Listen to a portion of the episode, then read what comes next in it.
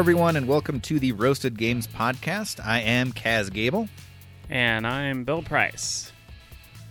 and we are back at it today uh, with another long awaited episode for all of us. Um, and uh, yeah, we're kind of going to talk about a bunch of different stuff here today. I, I don't know where, you know, we didn't really talk about where we should start. So let's talk about that right now. Where, where should we jump off the episode today, Bill? What do you think? Um, well, what's uh since since our last recording and you've been sick, so I'm glad you're feeling better. Mm-hmm. Um, Thank you, thank since the last episode, uh, what what's your what's your best play of of anything new or old or what have you? Let's just let's just start there. You know, a game. This is a and this is a good sign of a good play. It's a game that you just can't stop thinking about. And um, so this is an older play, but I played it um, not. I think, geez, it might be almost a year ago at this point. But I, I think about this game every once in a while, and lately I've been thinking a lot about it because I think there's some similar games that have design elements or art elements that are similar, and that that is Die of the Dead. Um, so I played this uh, quite a while ago. It came out last year in 2021. Um, I friend, I think it was Aaron, of course, who kickstarted it, and he brought it to game night once. Um, and uh, I was able to jump in on one of the plays, and I just kind of fell in love with the game, and I think about it all the time. And so I definitely have more recent plays I can talk to. But uh, as soon as you ask me that, I'm like, oh, this game I can't stop thinking about. So, Die of the Dead is a game where you are shuffling um, there are a series of coffins, and in the coffins, dice are going to be placed, and then they're going to be shaken up and drawn. And you're to kind. It's kind of a memory game where there's these uh, four coffins, and dice are to be placed into them, and you kind of want to keep track of like what was in that coffin again, and then they're to be pulled out, and they're to be used for different things, and they're color coded. You're to be working your way up this ladder. Uh, actually, it's a stairway. I think I don't know if it's the stairway to heaven or what what it is, but um, maybe the afterlife generally, but you're going to be working your way up this ladder and then you're going to be scoring points and gaining abilities as you get up this ladder. And it's a fun combination of an engine builder with this minor memory component, which just is just enough to make it fun, silly, and challenging, but not so much to be like, my memory's terrible and I hate this game. So I thought it was just a very fun balance of some interesting mechanisms. You know, it's funny you would mention this particular one because I just on, I think it was last week, um, uh, Tom Vasel from the Dice Tower did his look back series where he looks back at uh, games he reviewed a year, five year, and ten years ago. Oh, okay. And uh, Die of the Dead actually came up, and Oh, cool. he he was not a fan. He said uh, he thought it was too random, and Okay. I think it looks fascinating. Like I was really like looking forward to trying to to track it down um, until I saw that, and I'm like, well, I don't know. So it's good that you would actually mention this because is that like, did you feel like you had adequate choices? Did you feel like it was too random? Like, how? What's your thought on that? I, there's definite randomness to it. Um, I don't know. I don't. I don't remember it feeling crazy random. I think the, the- you know there's some agency with like how the dice are put in the coffins in the order, and then remembering. You kind of like load one or two coffins for yourself, and like, all right, as soon as that makes it down the line, I'm I'm ready for that coffin. And so, I'm surprised that was his main complaint. But I don't remember feeling that. I, I definitely remember that the chaos was uh, a, like a positive thing, and, it, and it, I never felt like stymied by it. So, um, yeah, I don't know. I'm surprised by that take. Okay, yeah. Well, there's uh, Um, he's he's had a few uh, unusual takes uh, recently, so uh, I I think I agree with him about seventy percent of the time these days, um, maybe less. But uh, but okay, yeah. That's uh, well. Now I'm excited again to to try and. I think you would like it. I feel like this is a game that you would enjoy. I remember thinking that when we played it too, and um, I yeah, I don't know if it's easy to get or get your hands on, but if you could find it for like a not insane post Kickstarter price, um, I, I'd I'd suggest picking it up. But uh, yeah, I don't know. I just fe- I feel like the the way the the the coffins are so cool. The art is obviously really great, and I really love the stairway. Like the stairway has these spaces, and you put dice on there to kind of like claim abilities. And you also want to climb the stairway, and so yes, I would agree. There's some randomness to it, but it also you do have a lot of agency on how you're you're pushing forward, and that at least in my opinion, counteracted that feeling of um, chaos, which, like I said, is pretty minimal. So, I, I think you'd enjoy it. Okay, sweet. I'm just look. I'm just looking up right now and being like, well, can you find a version of this game? And I, I don't know. We'll see. I can I can That's- find a copy of just about anything I set my mind to. That's true. That's true. Yeah, it's just a matter of time and sometimes money. yes, but usually both. yes, yeah, that is a scourge of uh, of Kickstarter where you you know there's sometimes some great games that only have limited release and or they didn't catch on as much as the uh, sellers and designers and producers uh, thought they should and so they're not going to get a re-release but oh just like oh guys you should you totally should it was it was well known enough that I feel like it would probably do a good enough run because I remember hearing about the game before I ever played it yeah, I I'd heard about it too before uh, before Aaron got his copy. So okay, well, um, I what about you have What's a- added. yeah what's a play Uh, I played a game recently uh, that uh, immediately has jumped into my top 10 games of all time. I know that's bold and I know that that's rash, but you know what? That's okay. That's okay. I, I understand and I accept I accept that. Those are valid, but in this case not valid because this is a fantastic game. And that is Imperial Settlers Empires of the North. So Oh, okay. It, uses the uh, Imperial Settlers system, kind of. Uh, it's sort of a variation on that, which is actually a variation on uh, the 51st State. Uh, have you heard of 51st State? yes Okay, yeah. So so it's a post-apocalyptic card game, um, and then Imperial Settlers was basically 51st State, um, but with like cuter, like Imperial settling guys. Um, and then uh, Empires of the North takes that system and really tweaks it pretty heavily. Um, it's still recognizable as the same system, but there's a lot, a lot of differences. Uh, one of the primary differences is um, Imperial Settlers was uh, had a lot of uh, confrontational aspects. There was a lot of um, almost take that uh, where you interacted a lot with the uh, with each other and you could really mess up each other's plans and there was just a lot more things you could do in that regard. Uh, Empires of the North takes out almost all of that and there's really nothing you can do to really stick it to the other player. Um, there obviously everything you do benefits you, um, which which I much prefer. Uh, I'd rather help myself than and not bother anybody else than hurt everyone else and have it be no real benefit to me except that everyone else is stymied. right right So, uh, so th- this works for me uh, a lot more. But basically, it's uh, it, it's a card game. It's almost entirely card based, um, and you get a, a deck. Um, and in in Imperial Settlers and Fifty First State, um, there was kind of a deck construction aspect to it. So you'd have like your main cards, and then you'd you'd build up. You know, you- you'd you'd put together your deck before you play, right? So almost Okay. uh, so deck construction uh, played a big part in that. Now in Empires of the North, there is none of that. It is you have a complete civilization deck that cannot be modified. So I actually really appreciate the the streamline and the simplicity of that.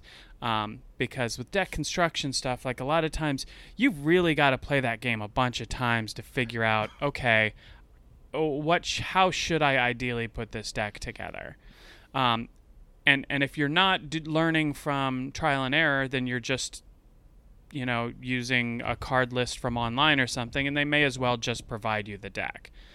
So Right. deck, I'm not huge deck construction fan. Um, most of the time, uh, and this is no exception. So, um, so every civilization has its own unique deck, and and they are radically different. Like they all play extremely different. They have um, uh, each one has a tendency to kind of add like an extra rule, like an extra thing that just sort of applies to that particular civilization.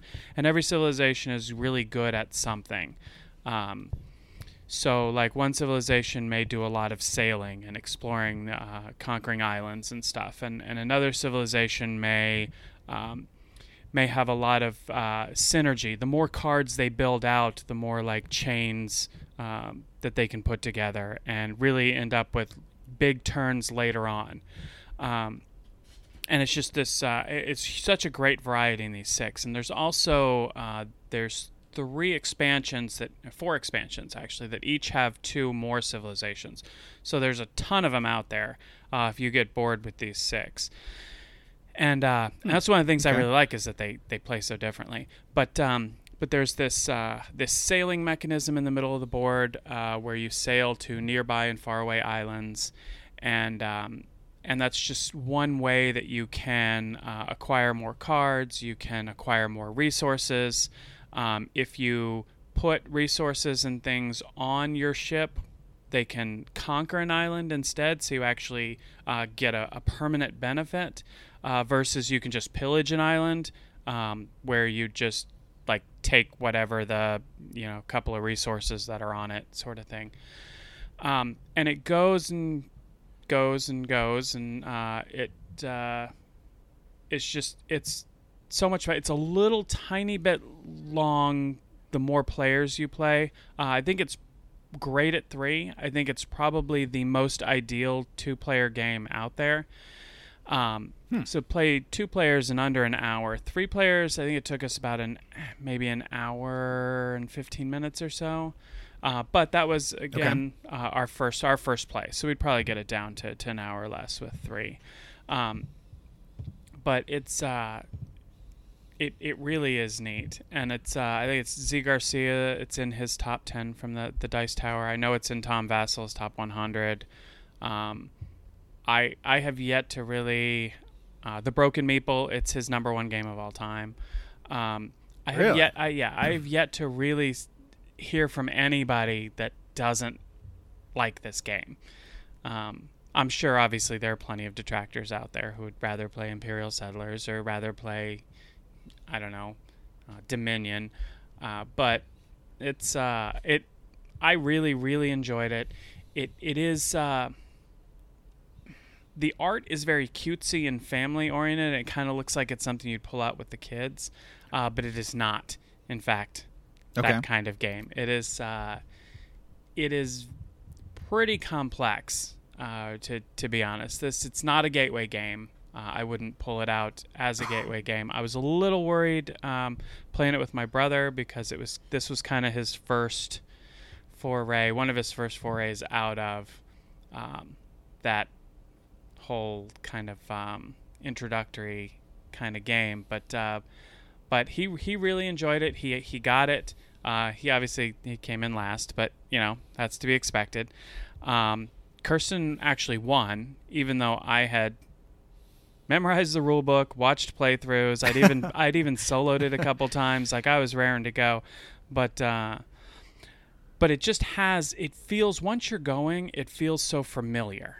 You know, it just it, okay. it uses mechanisms that as a board gamer you recognize and you understand kind of how this chains into this chains into this and this will affect this later and um, it, it just it feels like something that you're comfortable with that you you know you get it right off the bat i feel like if you right. have experience with with kind of heavier sort of games so uh, but hmm. yes definitely on my in my top 10 now of all time i really, really enjoy it. I am looking to get all the expansions, at least some of the expansions now.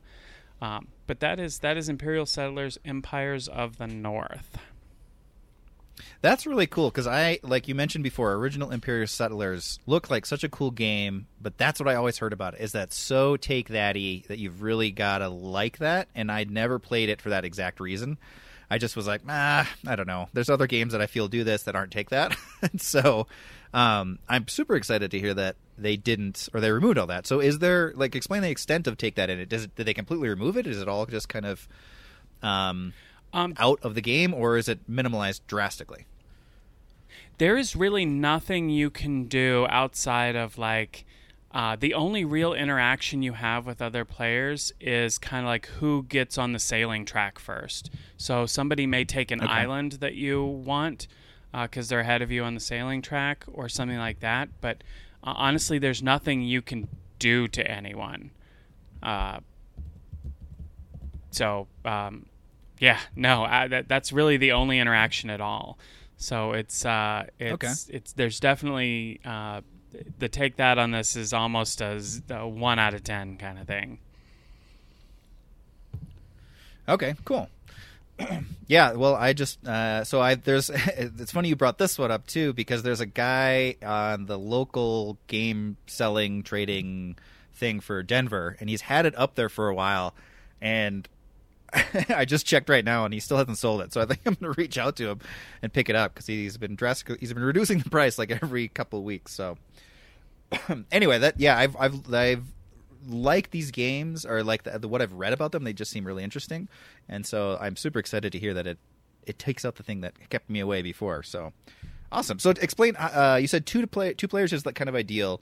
Three players. What's the hold up for three? Or three players still works? You said four players might be kind of three players much. three players still still works great um, I, I have a feeling and i haven't played it at four so i, I hesitate necessarily to, to disparage it at four but um, it it feels like three is just enough that when it gets to you you're really ready to go um, because it, it doesn't take a, a whole lot of um, of planning, and obviously the board state is is just what's in front of you, so that doesn't really change. Um, but uh, with with three with two players, there's really almost no downtime. With with three players, it feels like you're you're reaching uh, an adequate amount.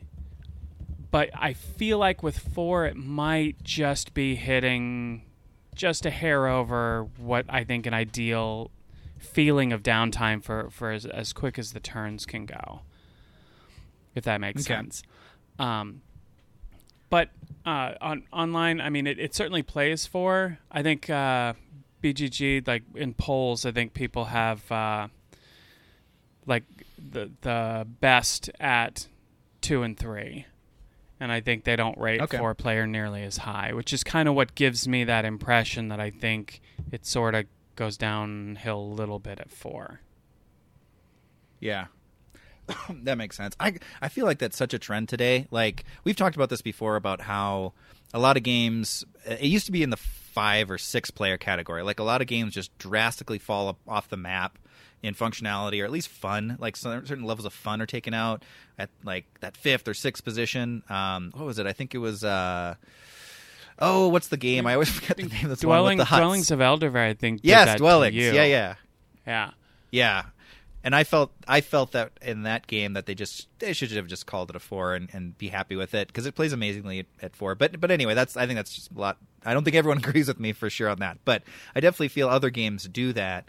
And uh, but I feel lately there's been a, several games that I've played that are four player complements, and four is a pretty standard um, number for board games and should be easy to make that fourth uh, position or four, a full four player complement feel yeah okay cool this game still does everything it wants to do and is fully realized. But i've played a couple that just feel like yeah three is where they should have cut it off.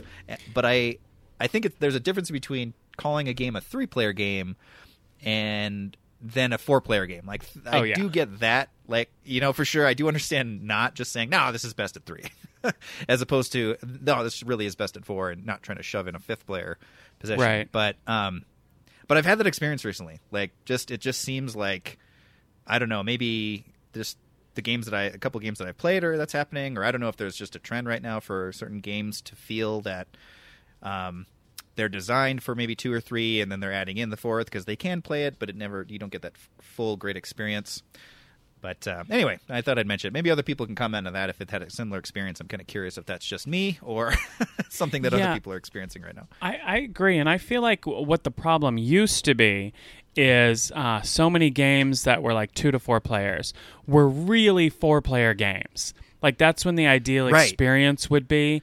And so when you cut it down like a two player game on a lot of these, you're just like, this just there's not much to this. There's not really any meat to this in two players because it really needs more uh, of this like dynamic interplay and and it just kind of falls flat but now i think sort of the opposite's becoming true is that some of these games like you're saying that you know they're saying four five six players and uh and some of them can, i find can be pretty ideal at two or three like to me dwellings of eldervale Yeah. I'd, I'd rather play it two player than any other way uh hands down Right. I, I, it's a great two player game and um and especially from the the way you described a larger player count, that just doesn't sound like the same game at all. Right. So Yeah. Yeah, I mean, the, and it's you see, you're seeing with big games like that too, like Spirit Island. I would never want to play a full player complement with Spirit Island. That would I just have sound heard like a that. nightmare to me. yes, I It is have just, heard- yeah, I. It just is. It would be so slow and so frustrating, and you're coordinating across four people on slow, like thoughtful turn. Oh my god, that would be a nightmare. So, I don't know. Yeah, it's just, um, it's interesting. So I'm glad to hear you're noticing it too. It's not just in my head, but I think you hit it on the head though. That it's it the the previous version was people designing four player games and then trying to slim them down where maybe more often today you're designing with uh, two player or at least you're you're working the kinks out in two players maybe three players and then trying to jump up to four and um, you know not that people can't do that or that's not a valid way to do it but that it's the inverse that it used to be and, and we're seeing a little bit of effects of that here and there so yeah interesting anyway i'm glad it's not just me not just um, you. Well, hey, I wanted to bring. Good. I always like validation that it's things are not just me. Um, I wanted to bring up too. I know we were talking about Radlands a while ago, and I finally got that played, and I super super enjoyed that game. Right? It's it's a two player battling game for people that don't like two player battling games. Right? Yeah. I loved everything about it. Like, um, I thought it was very, very clever. I love the fact that you have these bases that you start out with. That and that is kind of the core thing, and you've got to kind of protect them with your people, and the way that works. Like, if you're trying to attack a base, the only way you can ever directly is with the raiders, but you've got to work your way through their defenses otherwise. Um, yeah, I just thought it was very impressive. Super, super impressive game. Yeah, Uh, and I played it uh, like yeah, no, go ahead. I was just gonna say I played it like back to back. That's how much I enjoyed it. I was like, all right, let's do this again. Was really absolutely absolutely and and i think that the thing i'm starting to appreciate about it the most is those different bases there's like so Mm-hmm. many bases to choose from outside of like the you know six that they they say you should play your first game with um Yeah. there's just there's there's so many of them there's like what's like 60 or 70 bases um, there's like a huge stack of bases like you could play this game all day every day for weeks and never have the same base combinations and maybe not even play every base uh, it's Right, just right. And they do such radically different things that it really kind of uh, you can shape your whole your whole strategy around you know one or two bases work if you get some that you know work really well in coordination with each other um, and and it's just it, it opens up whole new things. It, it can make it can make it an almost a, a completely different game every time uh, just from the bases and i think that's what makes it long term so replayable and so special Yeah, yeah, I, I agree. That replayability is massive, and if it's if you like the structure, then yeah, you could spend, uh, you know, how often do you play any game repeatedly? Um, this game would last you, you know, a lifetime of, of messing around with it here and there. You could also try to like. I also like that idea of um, thinking of it as all right. This conclave of punks or radicals or post-apocalyptic group, however you want to call them, uh, set up three bases that are just hard to beat, and then you try to figure out choosing your own bases how you can actually topple that reigning champion of the of the wasteland. Uh, so you could create your own ways to play it too. So yeah, super impressed. Amazing game. Well, good. I'm I'm glad. That's this. Uh, this is good. Sometimes, sometimes um, things I get too hyped up on can be real hit or miss. So uh, that's good. Yeah. I'm glad you liked it. Yeah, and I think the what is it? It was his Daniel I slaughter his last name. Pichnik, Peachnik. Uh, I think believe that's his first and only game solo solo design at least. I think he was a Magic the Gathering guy before this, but so solid. Good on you, Daniel P. Pretty Yeah. impressive uh, initial launch. Very impressive. Yes, that's. Uh, I've been singing the praises of Radlands since I got it. So I I really really like it. Nice. Yeah, definitely w- worth checking out, everybody. All right, what else do you want to talk about? What uh, what, what other games you got? excuse me, that have uh, struck your fancy lately? Well, um, I don't know if I mentioned this last time, uh, but I know certainly since last time we've played this quite a few more times. And that's Valeria Card Kingdoms. you Um, did mention it, I believe, but I don't think we got too into it. yeah, it's Or no, basically maybe we mentioned it when we were playing recently. I don't know, but any, we didn't talk about it, I believe. So let's well, talk about it it. is um, it is basically the the same um, same uh, effective um, mechanism as uh, like Machi Koro or Space Base, in that you are buying cards that uh, are between one and twelve. And when those numbers are rolled, you know somebody rolls it, and then you get something for the cards that you have when some even on somebody else's turn. So uh, anybody who's played Space Base or Machi Koro knows exactly how this system works. Um, but I think it's done in a uh, more streamlined way, and it it adds in instead of just being this like die roll you, you roll die you you get your thing and then you buy more cards and you roll die and get your thing to buy more cards instead of that that feeling um, it feels more like a a real board game. Uh, there's monsters up at the top that you can uh, that you can defeat.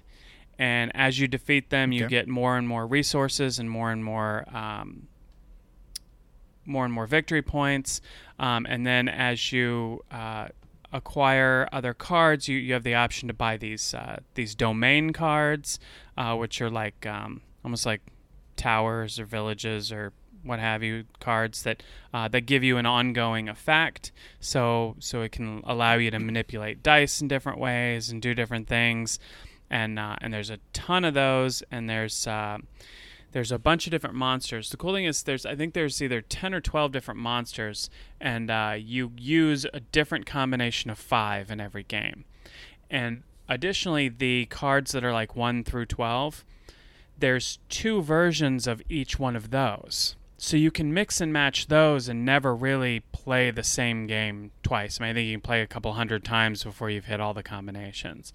Um, so that that also and uh, gives kind of a very um, new feeling each time you play. You're not playing just the same thing over and over, the same cards over and over. Uh, you can really mix it up. And um, my one complaint about it uh, really is setup time and teardown time. It it takes a while to get each each stack out and lay everything out. And uh, if you look it up on BGG, you see it's it's just all stacks of cards.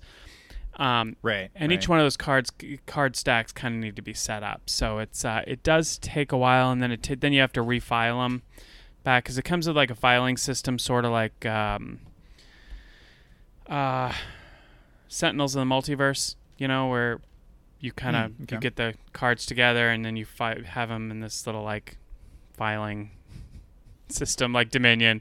Um, and and so it's that same kind of thing, but it just it takes a while to set up and a while to tear down. But uh, but it's a lot of fun.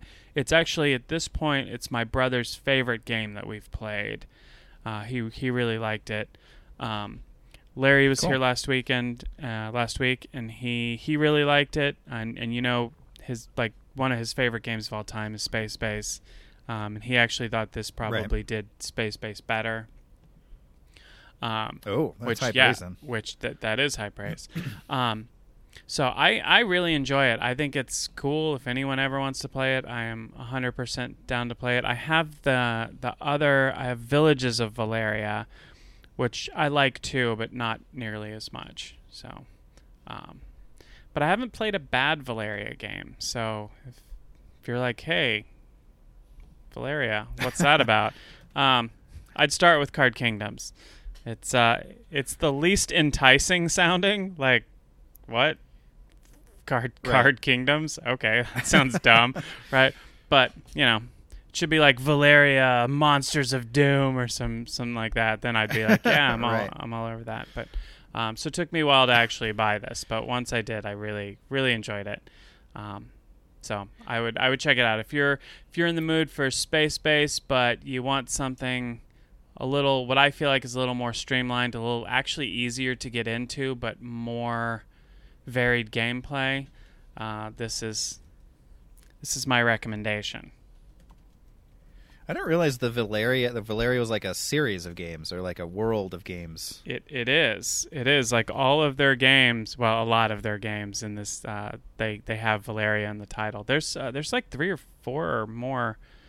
Uh, I know there's at least three Valeria games. I think there might be four or five. Huh? Do they play similarly? Not even. Is a it like a similar structure? Or No, totally different. Yeah, okay. completely different. The art is similar, uh, at least between card kingdoms and villages. Uh, the they Mhm. are stay somewhat on theme. Uh, it's obviously the same world, but um, but yeah, they're radically different games. Oh, okay. Oh, these guys did Food Truck Champion. Okay, they're the publisher. Oh, interesting. I also yeah, that's like interesting. Yeah, I guess I, Food I've Truck been- Champion. Yeah, I do too. I'm pretty sure we played that together, and We did. Um, I enjoyed that one as well. Yeah. Hmm. That's funny. I've I've heard of the Valeria name, but I didn't realize it was so many games. I guess I just assumed it was. Just, Just like one one game. game, one game that Yeah. a lot of people were talking about. Yeah, every year they just get some someone resurges for some reason. huh? Interesting. Yeah, that's cool. I'd like to try this. Um, I also like Space Base. I I don't think I have the passion for it that others do, but I I enjoy Space Base. I think it's an extremely well designed game, and uh, always easy to jump into.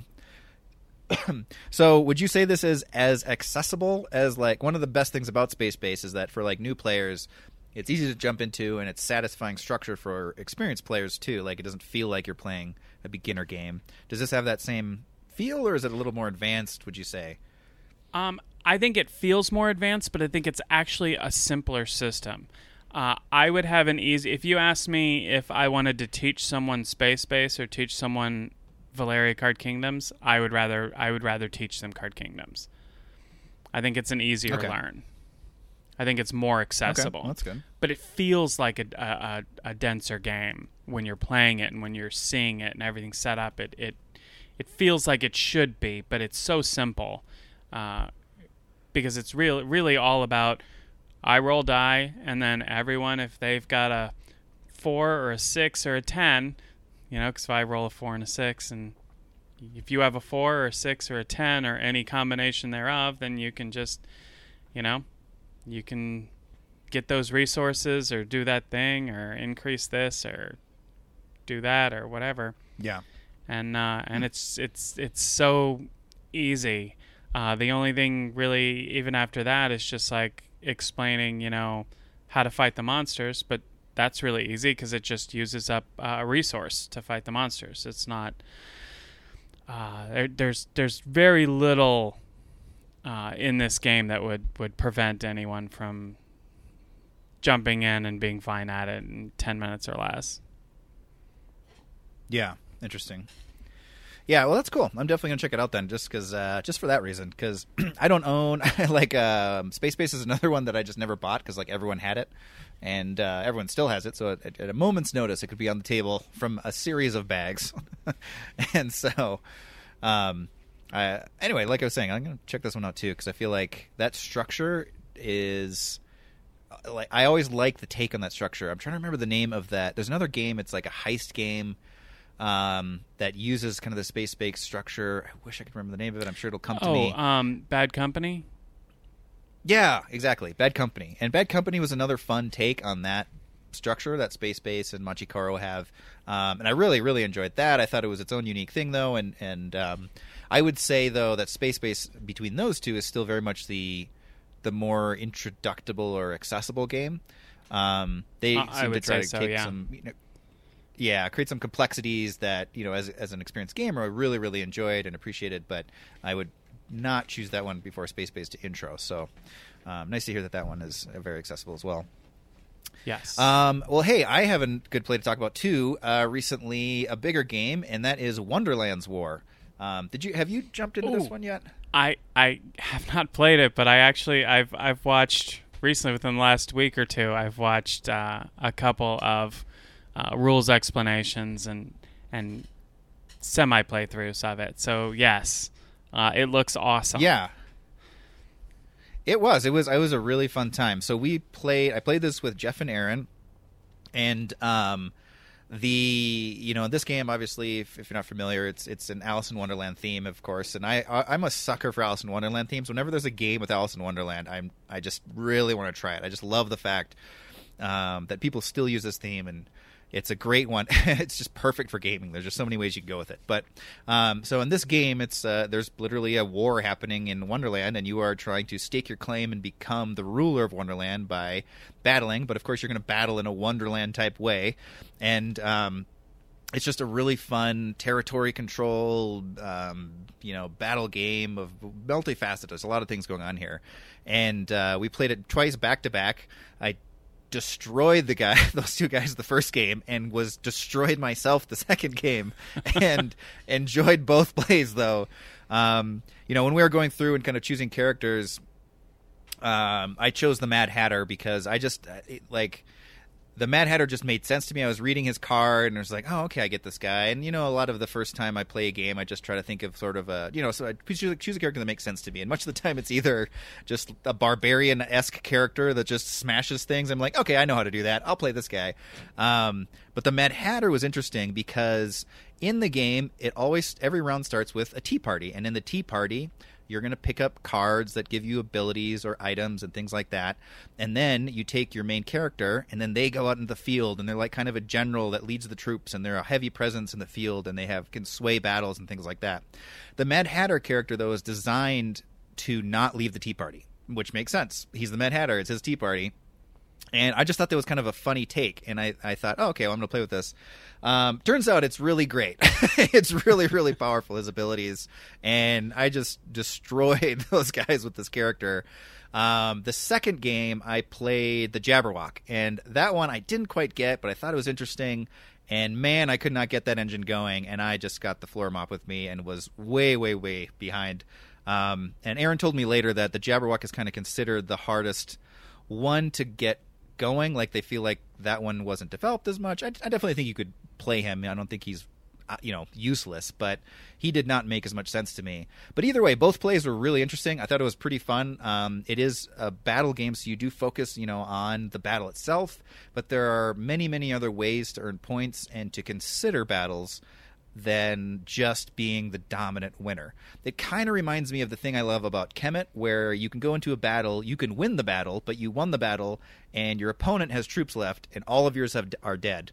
And that's temporarily great for you, but you got to recoup and figure out the future of your battle, um, you know, strategy because of that. So they're mo- they're sort of more dynamic than just a binary "I won and you lose" type of structure, and I, I thought that was really cool. And um, yeah, so I would highly recommend it. It sounds like you're already on on the track there, but I think you'd really enjoy the game too. It's it's uh, very very well done, and, and I had a lot of fun playing it. I want to check out the other characters. Nice, it is on the list for sure. So I got, um, I've gotten a ton of Kickstarters, and they're like all pouring in right now. I got two in today. I've gotten three or four in in the last month and uh, and I've got another like six that are supposed to be here within the next two weeks. So like I'm just getting bombarded with them, but uh, I'm trying to play them as I get them. Uh, one I was able to play um, is uh, it's called Gift of Tulips, and it is Ooh, uh, it's uh, I believe it's Weird Giraffe. Um, so same same people who did uh, Big Easy Busking and uh, Studies in Sorcery, Dreams of Tomorrow. Um, yeah, I love those guys. Yep, all all games That's, we that sounds we like a love. game that they would do. that sounds yep. like one of their games. And it's uh, it it's basically about um, it, it's about the Tulip Festival in like Holland or whatever it is every year. Um, but mm-hmm. the the neat mechanism is um, so we'll we'll start from the beginning. There's uh, everyone's got a bouquet of tulips, right? So you have all these tulip cards that uh, that go from like I think two to six or something like that in value, right? So mm-hmm. um, higher value cards are are better uh, as they they tend to be, um, but uh, the, the main thing that you're trying to do is there there's this market, this uh, market that you can influence, where you're uh, f- there's four different types of tulips, and their value they're in first place, second place, third place, or fourth place, and you can play cards to do things to manipulate the market to move something from like you know third to first, or you know move something down from first to fourth, or it's constantly evolving as the the players are changing it. Um, and what you're trying to do is you're trying to get um, in your bouquet, you're trying to get uh, majorities in those particular in, in the tulips that are the highest ranked. So obviously you want the majority in first or second. Um, third and fourth don't Okay. do you a whole lot. I don't think fourth gets you anything, but um, but one of the main mechanisms that you do is you can instead of playing a card to you know what? Let's let's start from here. You have three options on your turn. One is to play a card just keep a card from your hand into your bouquet. You put it down it's yours forever right? The next thing you can Okay. do is you can play a card to the market. Uh, and you can play it either to the public market where uh, you put it down and it in, that's where it influences um, kind of in a capital lux sort of way it influences what goes in first second third or fourth. So it's it goes with majorities. Okay. if you you put a card that all of a sudden gives red tulips a majority you move red tulips up to the front. Um, and that's kind that's how players influence moving things up and down right? You can also play it down uh, to like a secret stash, and at the end of the game, you take uh, you shuffle up the secret stash, and you take the top five cards, and you use those to manipulate. Uh, you put them in the different sections of tulips, and that's what manipulates the uh, the end state. So that's how you end up with a final first, second, third, and fourth. Right. So that's another way to kind of secretly manipulate later. Um, the third thing you can do is you can gift a tulip to someone. And so you hand it to them and they take it and you get points for um, the, the more the, the higher the card and the more valuable it is, like first or second place or third place, um, then the, so the more it's worth, the more points you get. So if you give somebody a high card in the uh, tulip that's in first place, then you get a whole bunch of, of points. So that's really good for you, right? Now, granted, you're giving them a, a tulip in the num the first place tulip, but you may then later be wanting to manipulate that the red those tulips down to something less. Um, but for right now, it kind of hurts. So so but that's kind of the the thing is do I keep this card and get majorities or do I give it to other people for points? And points are king obviously because points how you win the game. So um I I have found that that honestly the person who is the most giving uh, usually has the best chance of being first or second. So there's just a lot of, of giving stuff to other players and um, and getting these points, but at the same time um, having enough wherewithal to manipulate the the marketplace, and at the same time you want to make sure that you have an adequate supply of tulips in your your bouquet. So there's a lot of really really cool choices. Um, and it plays really well at uh, all player counts. I think it's I think it's one to four or one to five, um, but or no, I'm sorry, two two to four or two to five. Uh, but it's um, it's really fun. I I enjoyed it a lot. It's very quick. It's like a 15 minute game, especially with two players. Might even be less than that. Uh, we I've played it with Yeah. uh, two, three, and four, and uh, I've enjoyed it at, at all four player counts. So I that's a big thumbs up for me. It's uh, it's a good Cool. little Yeah, game to kind of. sounds great. It'd be a good one to, to take to a bar too. You know, just like out to uh, you're out drinking and you've got a, a table. It's not a huge table hog or anything. Um, doesn't really take up any more room than like a Hanamikoji or uh, or a parade or something like that. So Oh, nice. I happen to know a couple guys who do a podcast about that, so I'll let them know. okay, You should. Um, um, yeah, I always love Weird Giraffe games. I feel like they're very unique in the gaming sphere. Like the games and the mechanisms are, um, yeah, I think they choose some really interesting games to back and develop, and uh, so that sounds definitely right up their alley. And so I'm I'm curious about this game too. I remember us talking. I feel like we talked about it with Weird Giraffe a long time ago. I We- think that we, they made mention of it when they were just starting. we development did. of this game. We we did. It was um, it was the one that came out after Studies in Sorcery, which was uh, she had said she she had when we interviewed Carla here on on this Mm-hmm. podcast. She um she was talking about her ne- their next planned like uh, four or five Kickstarters like through a couple years. And I know Studies in Mm-hmm. Sorcery was on there. Um, I know Gift of Tulips was on there, and there was another one that was like, um, oh, what was it? Something really, weird- something really weird, like um, Yeah. too many cats or something. I don't know. That may have been, Oh, there was a cupcake one. Yeah. Wasn't there a cupcake or something? No, wait, it was cats. I now I don't remember now. There was something. Yeah, there was something like I remember us both being like, "Wait, what?" I know she did too many cats. Uh, she did too many cats right after, um, right after Gift of Tulips. But yeah, I think she had mentioned Okay. Gift of Tulips uh, in a very raw, abstract way, um, just like Yeah. it's a game about giving away tulips. And we're like, oh, that sounds sufficiently awful, but okay. but it's a pretty it's a pretty good game. It's uh it, I mean it's it's not like I wouldn't go out and like champion this game or anything, but but at the same time like it's it's a fun game for you know 2 to 4 players to just just hang out and it's Cool. quick, it's fast, it's really easy to learn.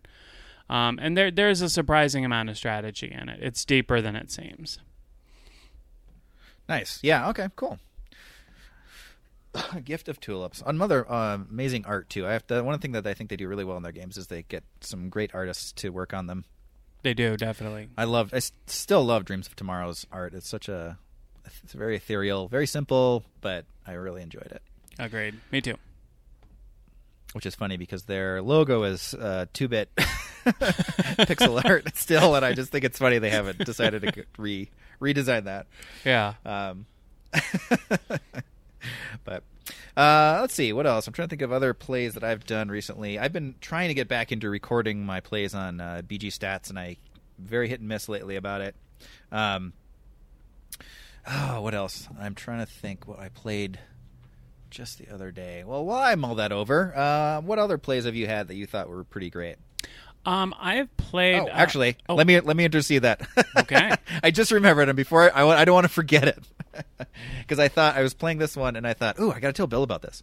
Um, so this is uh, an ancient, ancient one of the ancient games. So I've been kind of on a kick lately of just sort of playing the like ancient, ancient games that inspired or have lasted the test of time. Some of them have been lost, and I've only just sort of uh, you know in the last ten or 30 or whatever how many years have been rediscovered and republished and this is the the royal game of ur you ever heard of this one i hadn't heard of this one until someone told me about it I, You have? I- Okay. I have, yes. Not for a while. it's uh it's uh, not for a couple thousand years uh it's uh it's an a- one of the ancient ancient games it's like several thousand years old it was one of those games that was very well played. They can find etchings of the boards and like tablets and areas of, of the Roman area and, and things like that. I think it's a went all the way to Persia, or maybe it started in Persia. I don't remember. But um, it's similar. I don't want to compare it to backgammon because it's very much not backgammon.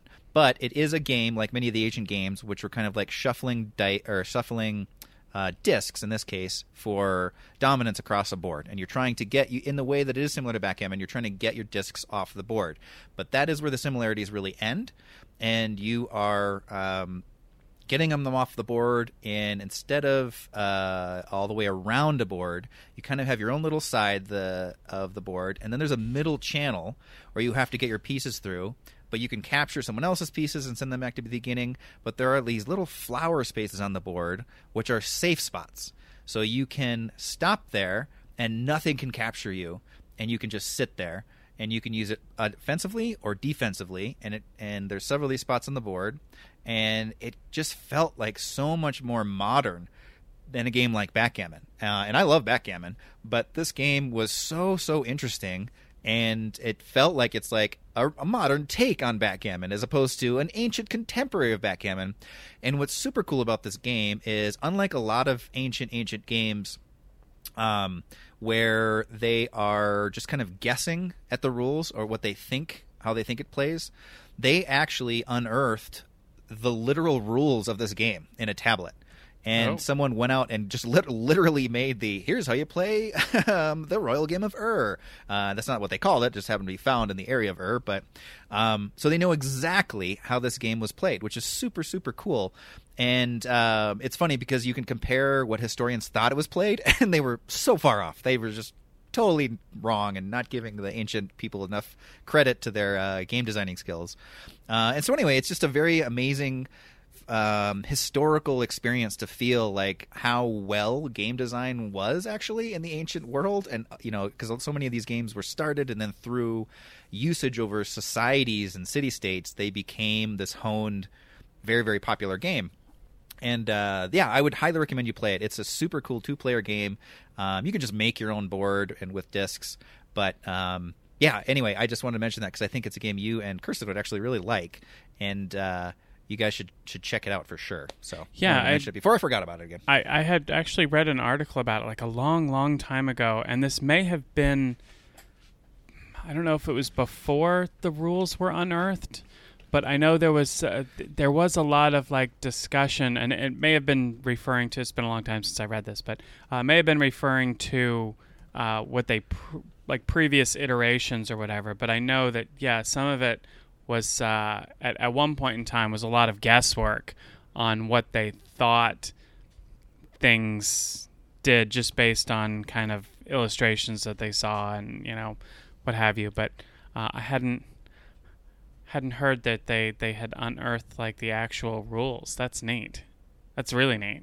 Yeah, yeah. It's it's super cool too because I think like um, oh, what's an, I'm trying to think of other games like um well, you know, chess is very. They've that's been re, chess was chess is recent enough in the ancient world that we know that you know we're pretty sure we've got the rules played. Uh, backgammon two, there's references to rules, but there's other ones. Um, I'm trying to think of the other ones. There's like uh, uh, there's a game called Ludus um, Latrunculorum, which is a Greek game that is it when you play it, it feels like a precursor to chess but and it's just a capture game, but it's just basically like uh, Go pieces. You have just these discs, and you just kind of work around the board capturing, and it's just very simple, and it just feels endless because it, unlike chess, all the pieces are the same. So it's basically just like you're trying to swarm around these areas and, and capture them.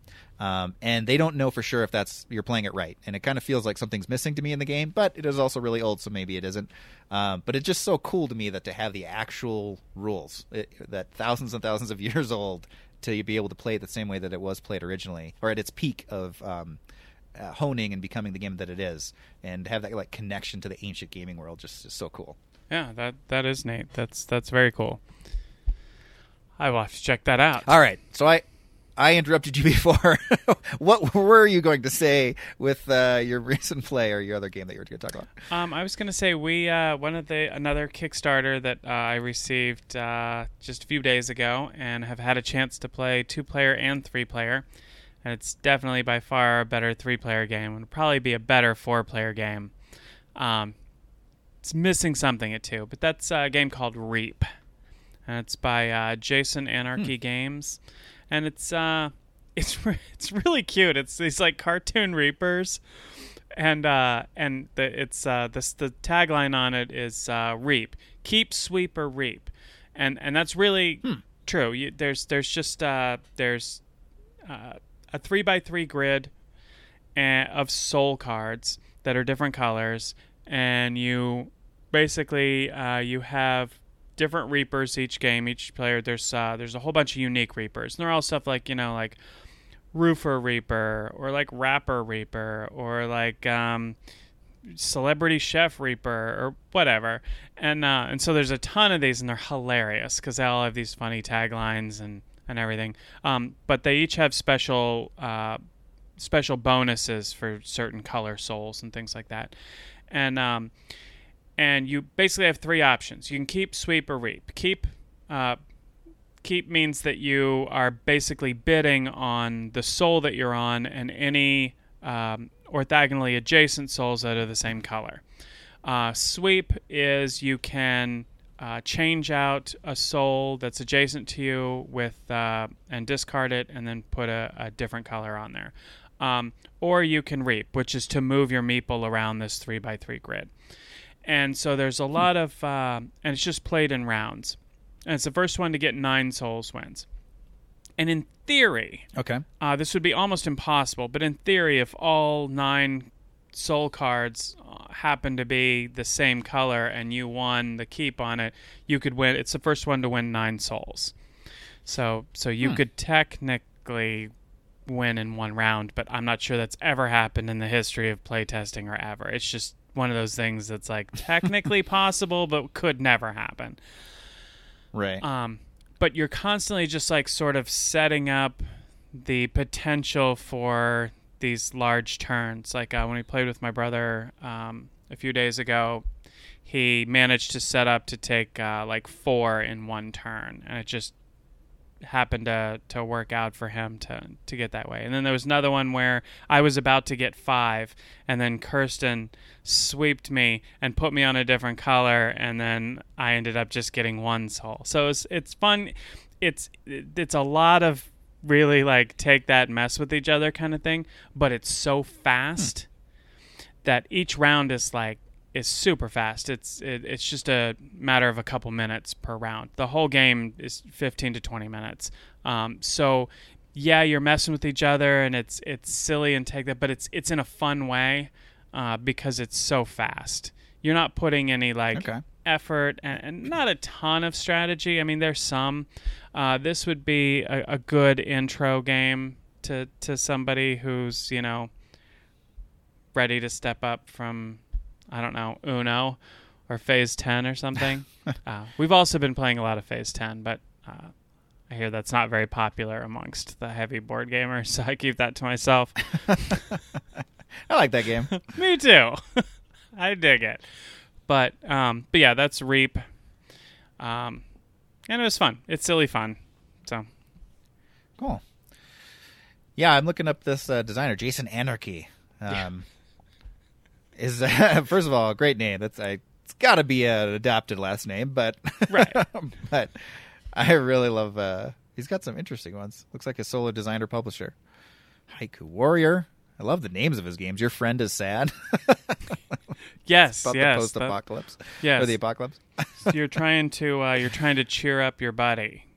That's like your whole the whole Right. point of the game. So That's great. I love that theme.